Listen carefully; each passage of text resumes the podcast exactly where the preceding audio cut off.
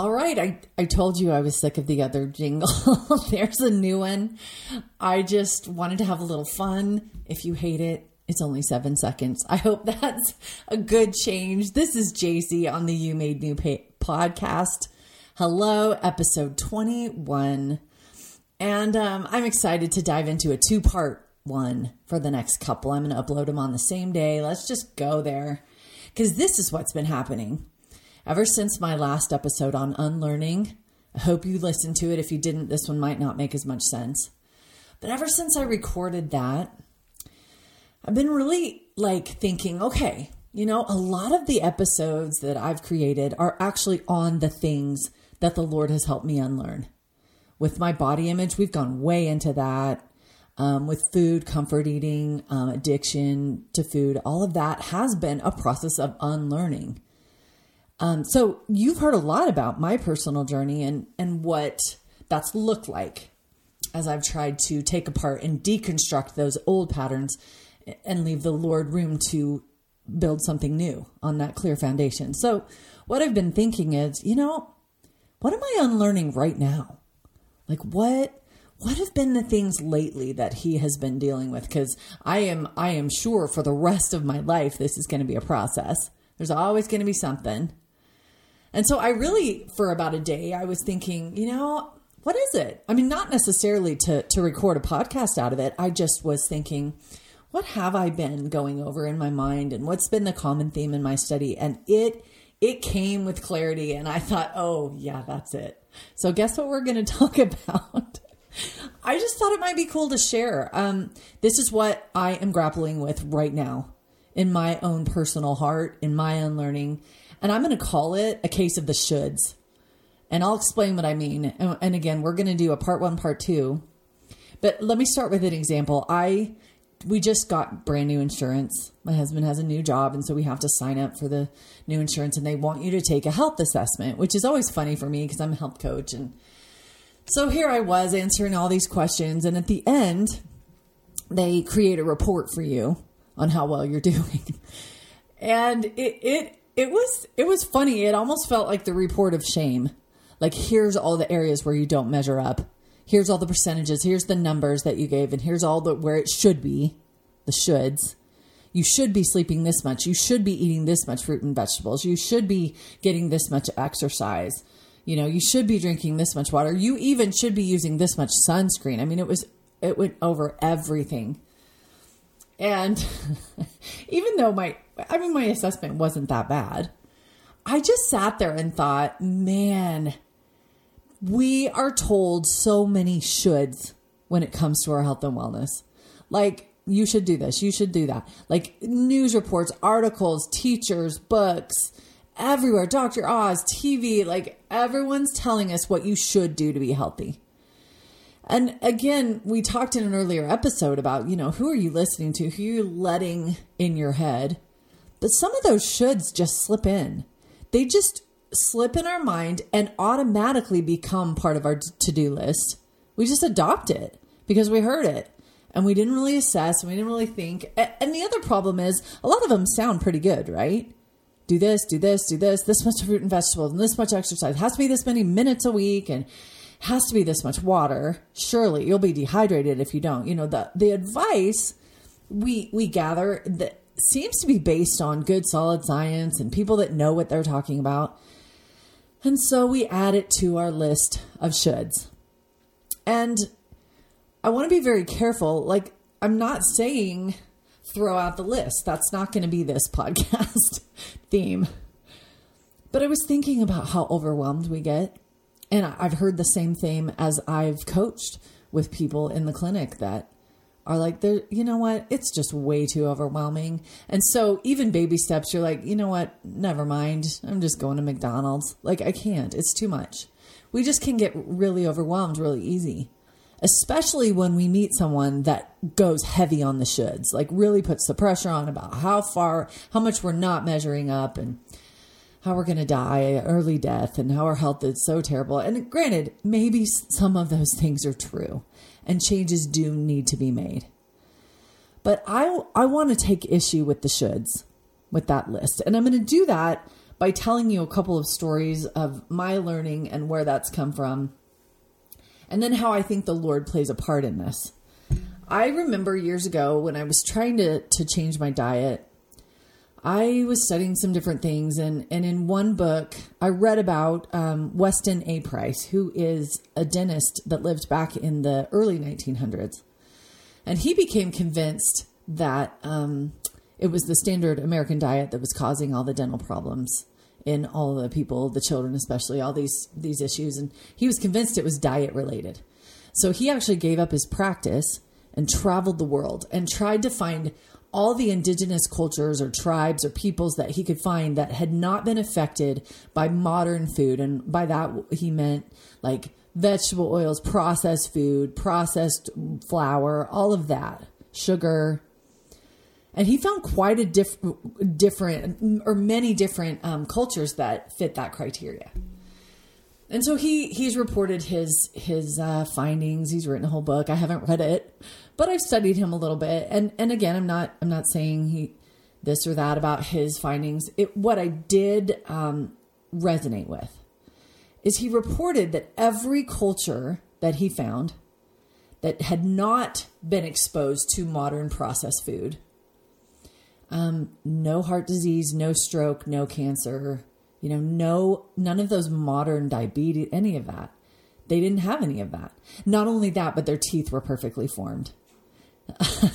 and so, but this is the craziest part that really stuck with me is he started to talk about all the different diets that these different cultures ate because they lived in different parts of the world and back then in the early 1900s they couldn't get access to fruits and vegetables and they they all had different local diets and as long as they weren't processed and stripped of their nutrients and man made, if it was just the original, I mean, even the Eskimos who eh, lived on like whale blubber, and I know, don't gross out, but that's just what they had. That was their protein source. But he reported that there were a lot of different wonderful local diets made of whole foods that people survived on. There wasn't just one diet he found as long as it was what I like to call God food, the way God made it, they, the people were doing great.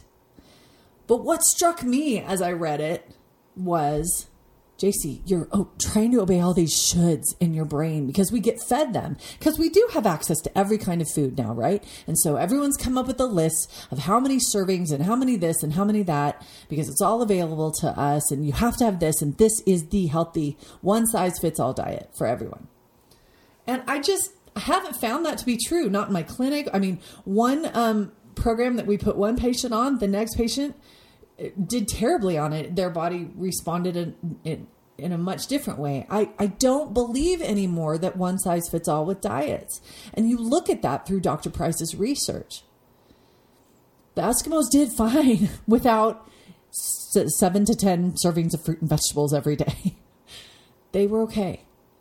And so, it, what it did for me was calm down the shoulds on my list and and refocus to where it was like JC just make the goal whole food as much as possible. As much as possible. And then just it, it, go off of what you like what works for your family. It might not be five to seven servings of this and 10 servings of this and this many calories and this many macros. Just let it be a faith-based spirit-led process where i quit listening to the shoulds and let the lord guide what kind of diet works for my body. Um, that is what I'm still unlearning is I'm so influenced by that should list in my head. Mainly it's so easy to just flood ourselves with shame and guilt that we're not living up to that list. Again, the minute I filled out the health assessment and saw my list, the few areas that was like, oh, oh. I mean, this is the funny thing. I work in a wellness clinic where my boss has talked to me about the sunscreen and how the possibility is that the toxins and chemicals in the sunscreen can be more dangerous for you than the sun is. I'm not saying who's right. I just, I've heard both arguments. And so it was funny that my health assessment was chastising me for not using enough sunscreen. I should have it on the minute I walk out the door all the time. And I'm hearing from another health authority in my life that says, don't touch that stuff. so can you see why these shoulds can be so dangerous? And so after reading that, reading that health um, assessment, I just thought, you know what? I'm not going to let this affect the shoulds. It's just someone's opinion on what I should do. It's just a piece of paper. It's just a report someone made up for me. This is not truth for me. There is only one source of truth. Now, are some of those things maybe God's truth for me? Yes. Maybe the amount of water that I'm being told to drink is exactly what the Lord knows my body needs. And and I'm not saying throw it all out. I just the shoulds can be so dangerous. Let me give you an even more um, personal story of why I, they just get so overwhelming and how it can shut us down and keep us from really being free in the area of health and wellness. I uh, was mostly a stay home mom for a lot of years. I had seven kids and, you know, just had my plate very full. And so I, I never worked and, and, um, but the last couple years I've, I did, I went to work and, and have been, um, in a very active job where I'm on my feet and walking miles during my shift. But when I first went from being a stay home mom to working those kind of hours and those kind of long shifts, it was overwhelming my body. Like I was, I was tired. and I had been an avid exerciser like for years. That was just something I loved. I've always loved to move and it just made me feel good. And then I started the, this job and, and it, I just couldn't do it. Like I, I had to be there early, so I couldn't wake up even early. I was so tired and adjusting to this new schedule. And then when I came home, I mean, I just had stuff that I had to do and I was tired again. And I could not find a way to fit in exercise. I was really getting um, frustrated because I love to do it. And I, I was actually being very prayerful about it and really got the strong feeling from the Lord. He said, you know what? You're going to have to let, just let this go for now. I, w- I will sustain your body. You're being active in your job right now. Don't worry about that. That was the answer. And this is the funniest part is my new job was as a health coach I'm the health coach, and I'm like, I stopped exercising when I, I mean, every once in a while, I was able to pull pull out a favorite video or or do a program, you know, go for a walk, but for the most part, I did not exercise on the level that I had previously. I just it was it was too much. My body could not could not handle it. I, I'm in a season now where my hours have changed a little bit and um, I'm more used to the pace of the job and I'm able to add a little more. And so it's shifted again. But if I had just obeyed the shoulds, what would I have done as I started that job? I just would have felt guilty, guilty, guilty all the time.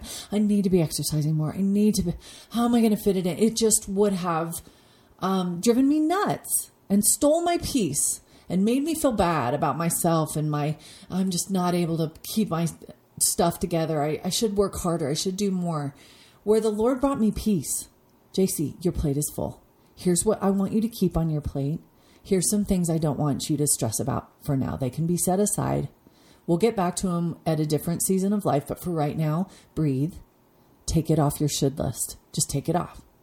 And it was the most wonderful feeling to just feel him say that. So I didn't feel like I was just letting stuff go, but he was reassuring me, saying, It's okay.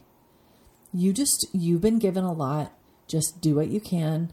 It's all right. It's going to be enough for now. It made me think of the scripture in Matthew 11 where um, let me open this on my on my laptop so I don't quote it wrong. Where we know this one, don't we? Matthew 11, 28 through 30. We know this so well. We love this this passage. Come unto me, all ye that labor, labor and are heavy laden, and I will give you rest. Take my yoke upon upon you and learn of me, for I am meek and lowly in heart, and ye shall find rest unto your souls. For my yoke is easy and my burden is light. Could some of the things that we're burdened by or heavy laden by be our should list? Is it maybe time to unlearn some of the things we've done to ourselves or allowed our culture to talk us into? Again, not saying that every voice we hear is bad. I some of those shoulds are are the Lord pointing us to a truth for me, uh, he put a sugar addiction expert in front of me and said, You listen, this is definitely what you should do right now. but there's a thousand shoulds coming at us from every direction. And sometimes they conflict, and sometimes it's one guy versus the other guy. What do I do? Come unto me, all ye that labor and are heavy laden, and I will give you rest. Rest from the heaviness of the shoulds. And so, what I'm doing in my unlearning right now is I'm mentally having to watch myself and I am trying to catch my moments of shame where I'm shaming myself. That that voice that starts to say, "Oh, JC, you're not doing this. You're not doing that. You're not good enough. You're not." And I'm not I'm not necessarily trying to make a judgment on those moments. I'm just looking at them and and trying to assess where that shame came from. If it's something that truly needs repentance, then I want to pay attention. But if it's a should that I've allowed to slip on my list unnoticed, and then I'm shaming myself over it, and it's not something the Lord, I've even let the Lord help me assess, then I don't need to live under that shame. And a lot of those things I have turned over to Him and said, I just, I can see I'm shaming myself about this. Is this something that's important in my life? Because this is the key about our shoulds. If it comes from the Lord, the special part about it is if he wants that to happen in your life, he's going to empower us through his grace to be able to do, to do it. Yes? That power is going to come. If it's important in our lives, he's going to give us the desire and the motivation, the energy, the strength, the ability to make that thing happen in our lives. But if we're sitting here with all this guilt, like I just can't do it, I just can't do it, I can't, I can't. It's either number one, we haven't turned it over him, but number two, maybe it's because we're not supposed to be putting that on our list. And he would rather we let it go, and that is how we find rest. That's how we, we can finally be able to just reach a point where we're not overwhelmed by this whole health and wellness. Let Him make our should list and let everything else go.